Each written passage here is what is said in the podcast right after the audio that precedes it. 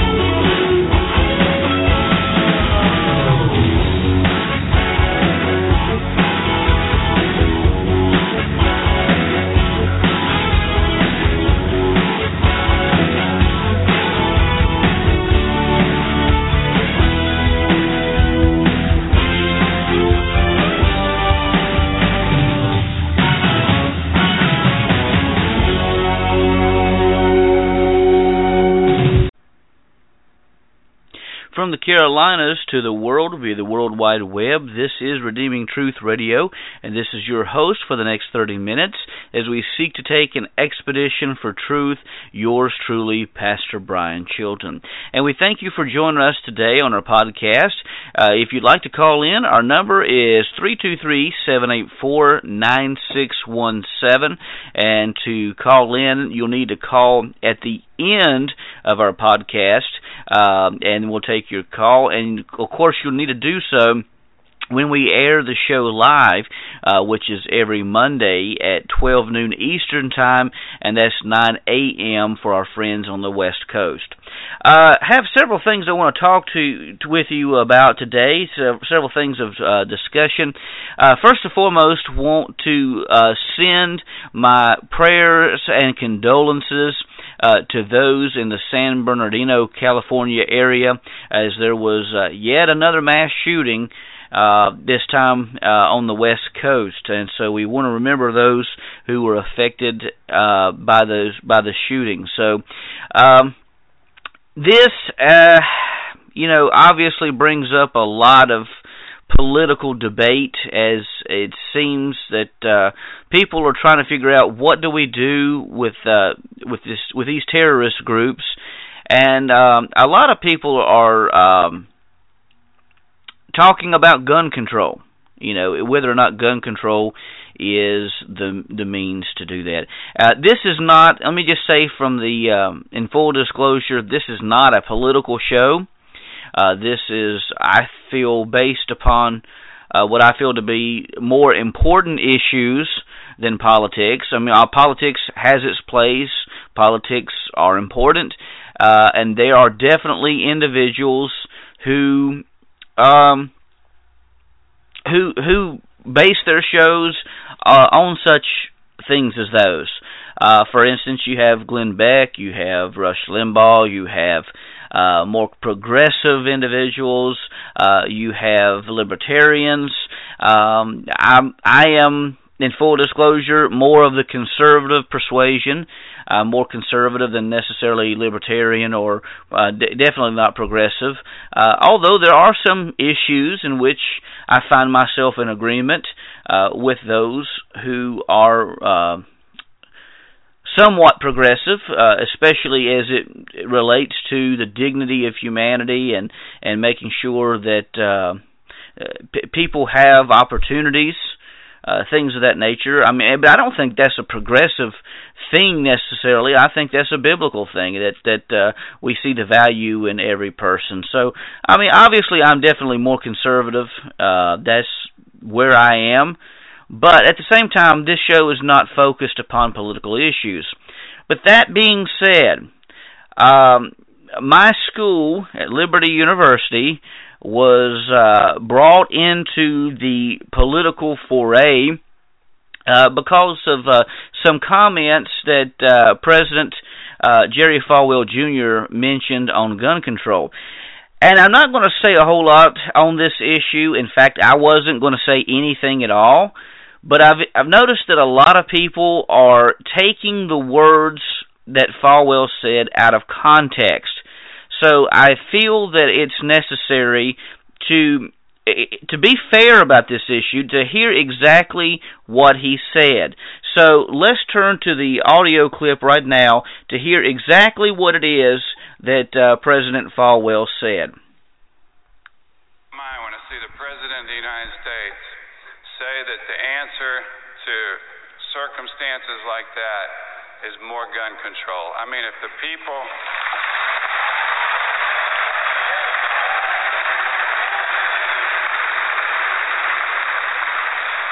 If, if some of those people in that community center had had what I've got in my back pocket right now, that,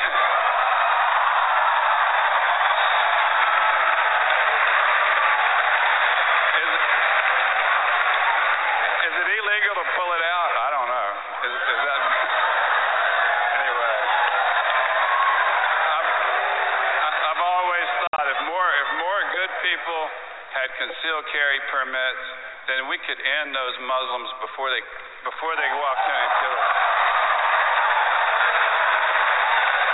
So, so I just want to I just wanted to take this opportunity to encourage all of you to get your permit. We offer a free course, and let's let's let's teach them a lesson if they ever show up here. So.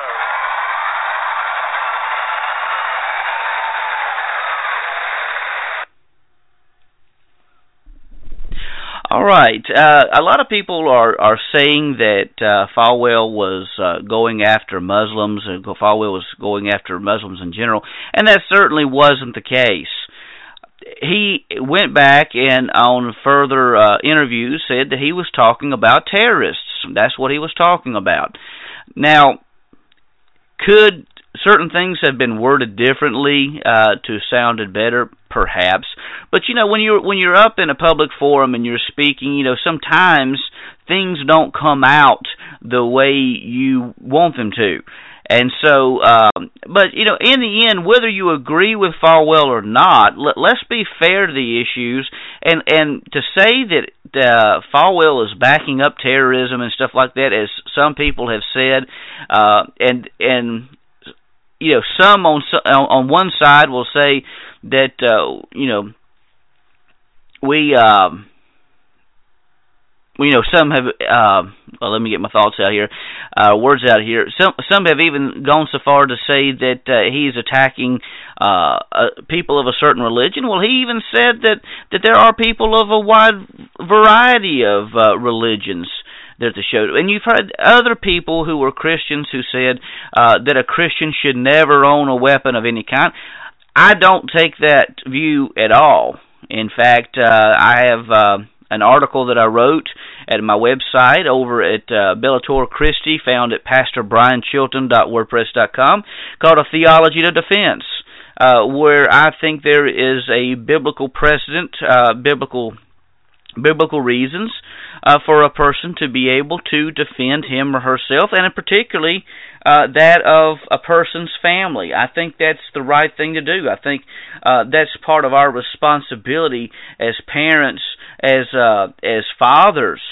Um, and as mothers to take care of our families to make sure that they are provided for and to make sure that, that they live in, in as much safety as we can afford uh, to give. So whether you agree with Falwell or not, you know, I'm not going to say too much on the issue. I just think that we need to be fair about this. Don't take his words out of context and don't use uh, his words as fodder to fuel a political debate. He was simply saying, and I think, and I've said this online, and I'll say this now. I think that the words that were expressed demonstrate the concern that he has for his students and staff. Plus, minus nothing. I think that's what it was all about. He wants to make sure uh, that Liberty University, which is the largest Christian university in the world right now, from my understanding, is is um, is has proper security measures in place. And let's be honest, you know, if let me just leave that right there. I think that that his views were expressing the safety, uh, the concern that he has for his faculty and uh, staff and students alike, and so let's just leave it there. I think that's what it was about. I think, and and so I think to make anything more than that. Whether or not you agree or disagree with him is besides the point. Uh, I think that's what was said. That's what was meant. Uh, and to say anything more than that is, quite frankly, uh, taking those words out of context. So, I also want to say something uh, in regards to a prayer request. I want to ask everyone to uh, be much in prayer uh, for Kevin Harris. If you are familiar with the ministry of Dr. William Lane Craig, uh, you'll know that he has a Reasonable Faith podcast. And Kevin Harris is the host of the weekly podcast Reasonable Faith.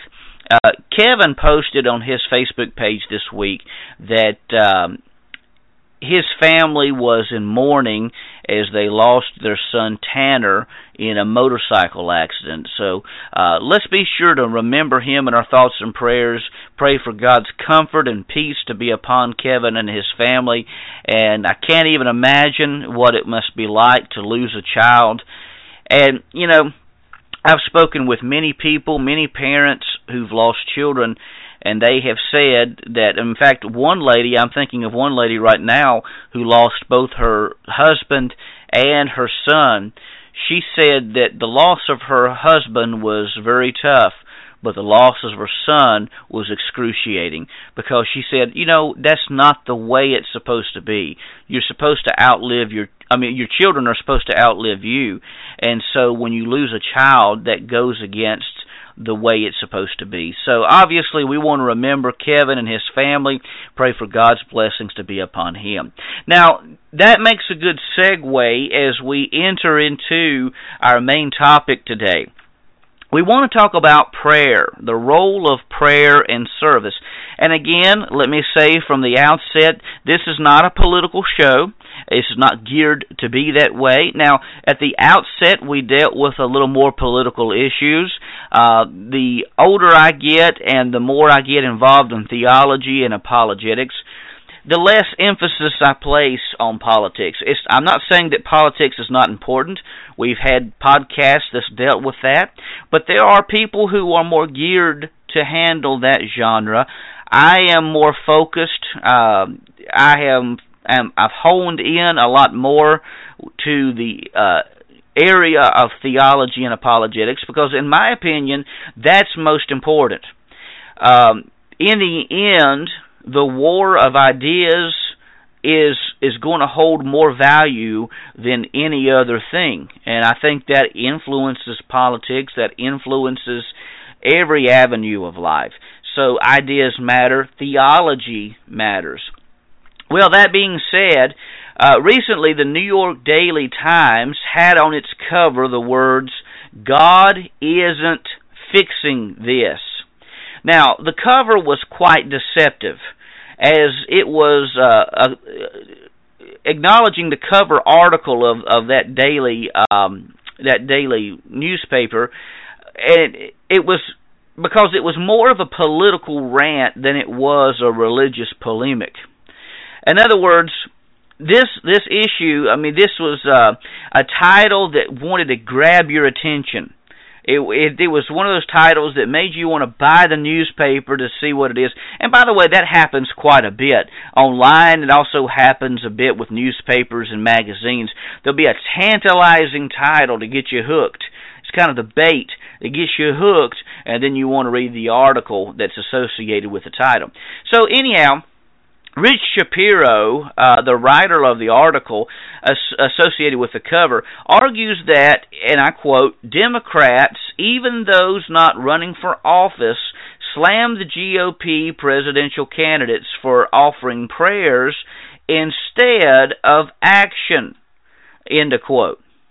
Now, again, while I leave the political innuendos to the pundits of politics, uh, as a theologian and as a pastor, I feel that it's important for us to deal with the issue of prayer and service. Now, again, Shapiro makes the argument that the GOP candidates are just merely offering prayers instead of action. Now, I don't believe that to be the case for one moment. I think that's all a political rant. It's a political, politicized rant, and it's um, it's um, in some cases an ad hominem attack, and I'm not supporting or endorsing either side. Okay, I'm not supporting or endorsing either side. But that being said, the cover brought up not just this political rant, but it was almost like what has been termed prayer shaming. Shaming people for prayer. And Rich Shapiro come under a lot of scrutiny, and in fact the New York Daily Times came under a lot of scrutiny for this uh, seemingly shaming, for the seeming shaming of prayer. And obviously there's a lot of problems with that. Um, so so this guy's argument is basically that prayer and service are um, two opposite things, and that one doesn't uh, necessarily lead to the other. Well, I think it's important for us to understand the nature of prayer and the nature of service. Uh, Walter A. Elwell notes that uh, both testaments insist that while prayer and service are not to be equated with each other, in other words, they're not the same, nevertheless, they are also not to be separated from each other. With this insistence goes the belief that not only the prayer of the righteous is efficacious, uh, with this insistence goes goes the belief that only the prayer of the righteous is efficacious. That's what I meant to say. Uh, end of quote. And he also references Proverbs fifteen twenty nine in this.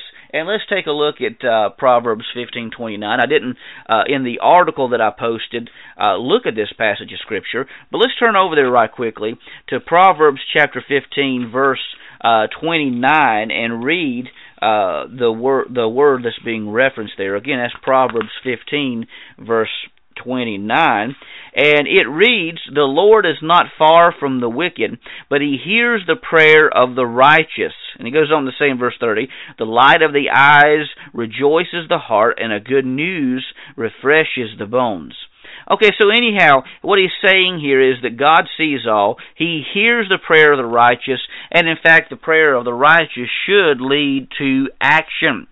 Now, I believe that prayer propels the person of faith to do great things for the Lord. The scriptures provide at least five ways that prayer impacts the service of the believer. First of all, prayer provides trust to serve. In First Chronicles, it's shown that prayer provides the trust necessary to do incredible th- things for God. The chronicler writes of uh, a particular group that uh, God granted their urgent plea because they trusted in Him. God answered their prayers. God helped lead them to success because of the faith that they had in God. Uh, it goes on also to say that uh, James for instance, in the New Testament, notes that the prayer of faith will save the one who is sick, and the Lord will raise him up, and if he has committed sins, he will be forgiven. Therefore, confess your sins to one another and pray for one another that you may be healed. The prayer of a righteous man or a righteous person has great power as it's working. And so, why does it have great power? Because it is based upon trust.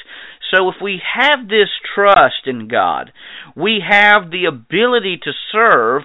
We have um, a lot of things that come with this trust, uh, but we have, and we're going to deal with that uh, later in the podcast. But faith, trust gives us the ability to serve in ways that we may not have even imagined. And uh, you know, looking at James five fifteen and sixteen, which we just read, we note that prayer was based on one's trust. Secondly, the faith of the praying persons lead the people to action. Thus, a faithful prayer life provides one with the trust in God, which gives the ability to serve. So, prayer again is it's not service but prayer is a type of service as we're commanded to pray. But secondly, prayer leads us, propels us to serve because of the trust that we have in God and by the directives given by God. Secondly, prayer provides encouragement to serve. You know, a lot of times it seems that we don't feel adequate to do the job we feel God calling us to do.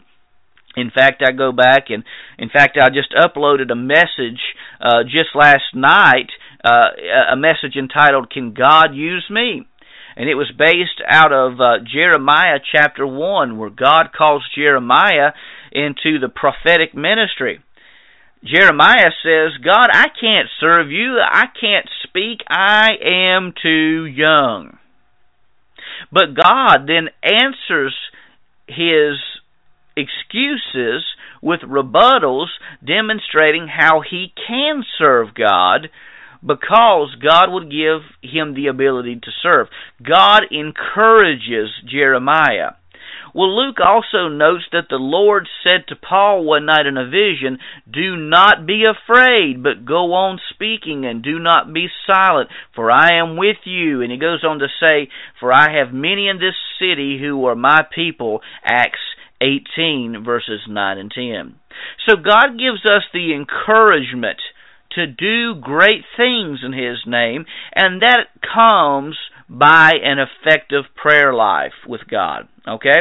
And when the person commits him or herself to prayer, God begins to change the mindset of the person, as we find in Romans 12 2. Uh, the person of faith begins to see people in the way that God sees them. You know, a lot of times I feel that uh, as as time goes on, a lot of terrorists are uh, striking fear in the hearts of people. A lot of people are allowing fear to overcome their faith, and we've mentioned this in previous podcasts.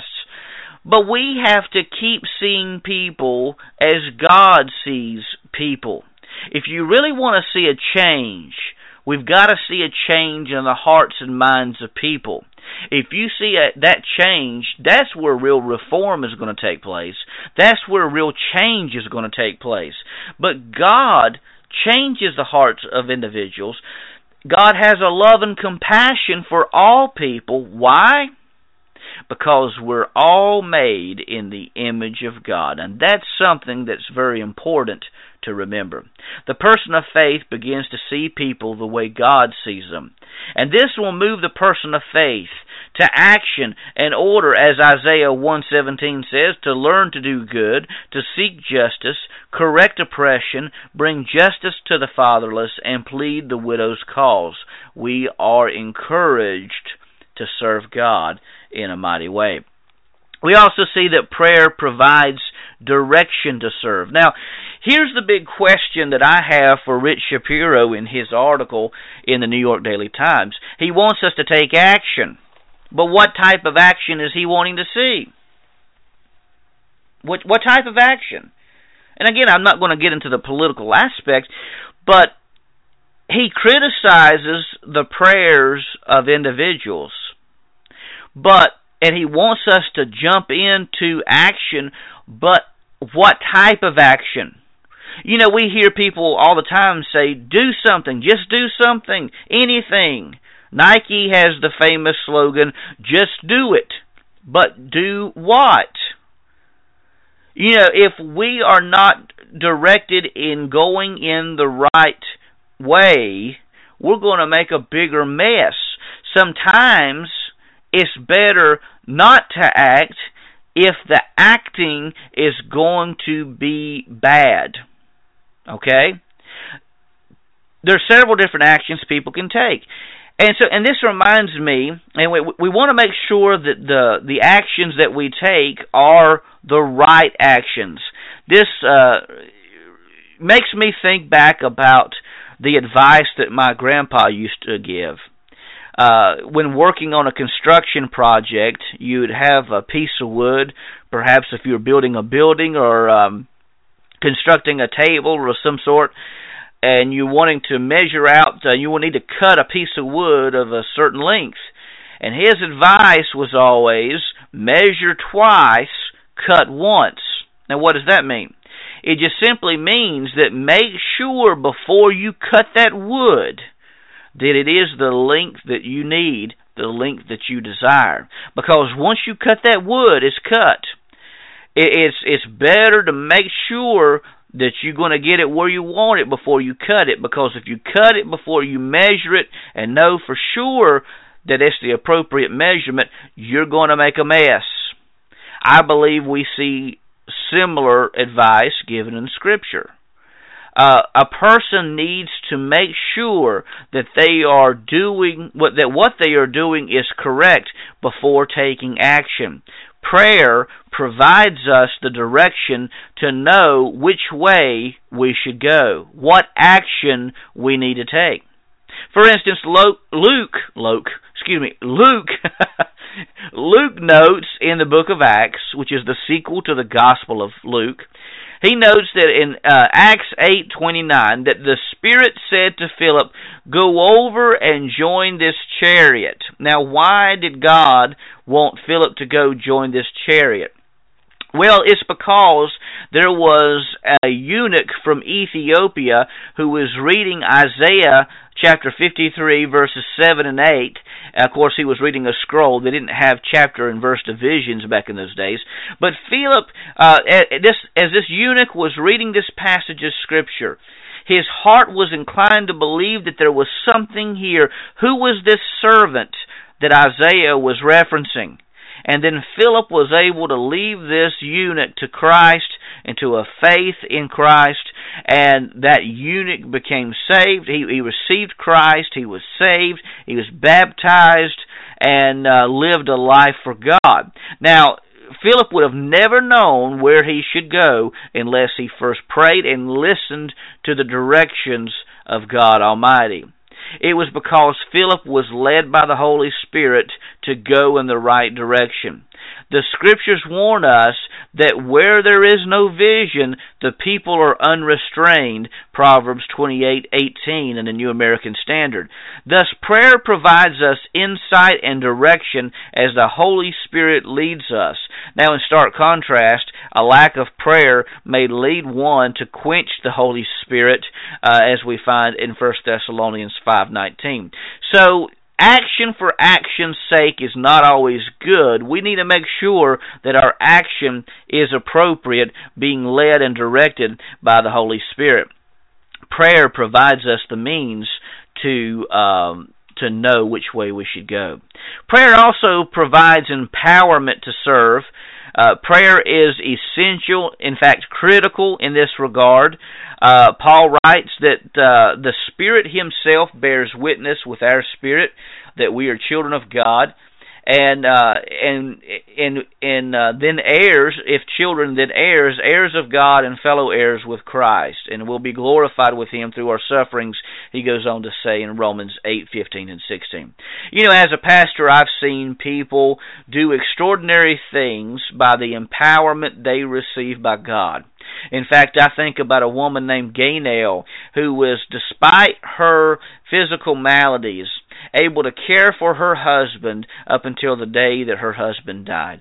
People asked her, How were you able to do this? How were you able to drive countless miles to see him in the nursing homes? And she consistently said, God is the one who empowered me. God is the one who gave me strength. The point is that by prayer, we find the empowering work of God in our lives. And that empowering work by God gives us the ability to serve in powerful, mighty ways. Okay? Prayer provides also the opportunities to serve.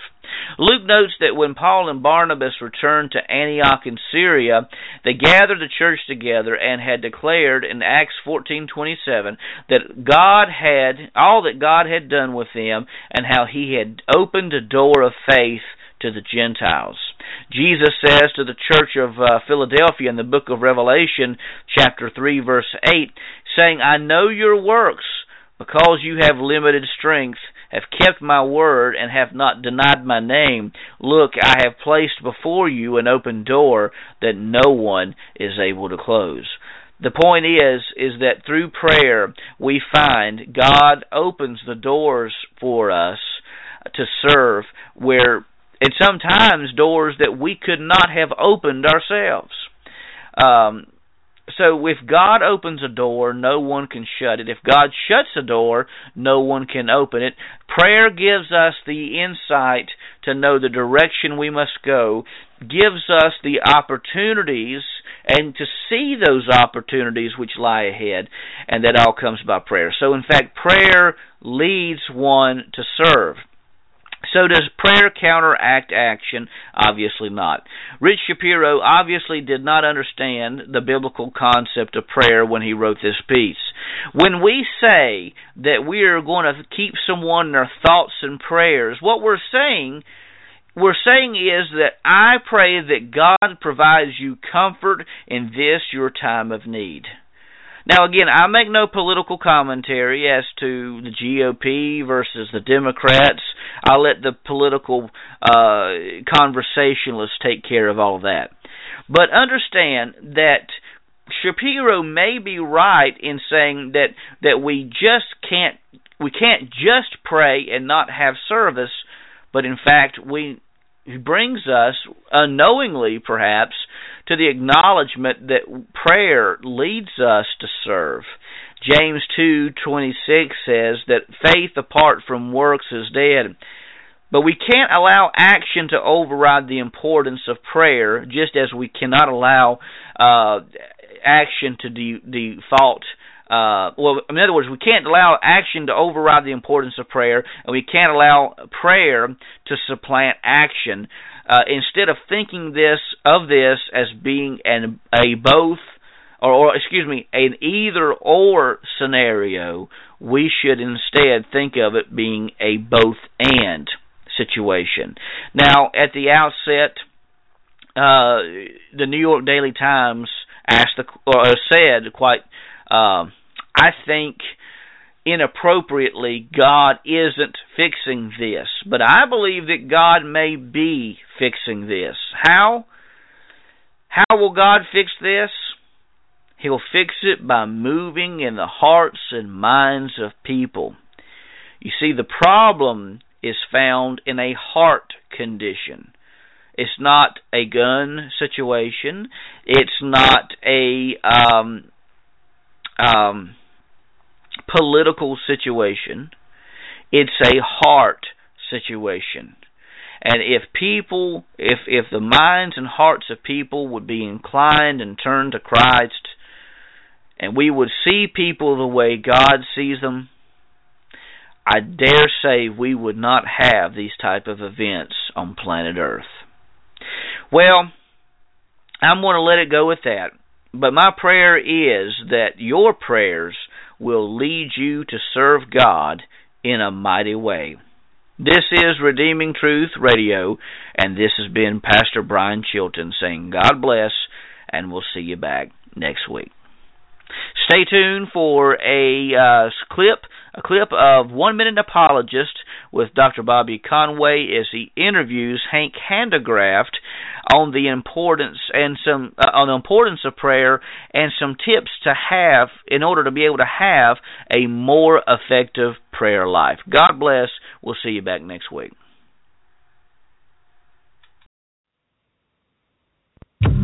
Welcome to the One Minute Apologist. One Minute Apologist. We interview the world's leading apologists to provide credible answers to curious questions. What are some secrets to effective prayer?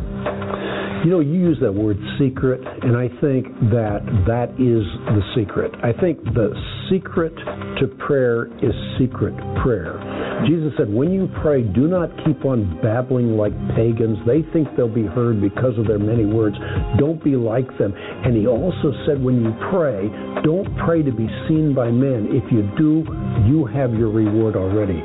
So the secret prayer the secret to prayer is secret prayer. It's not praying for the adulation of people or the commendation of a human person. It's it's to have fellowship with God. It is to commune with the one who knit you together in your mother's womb.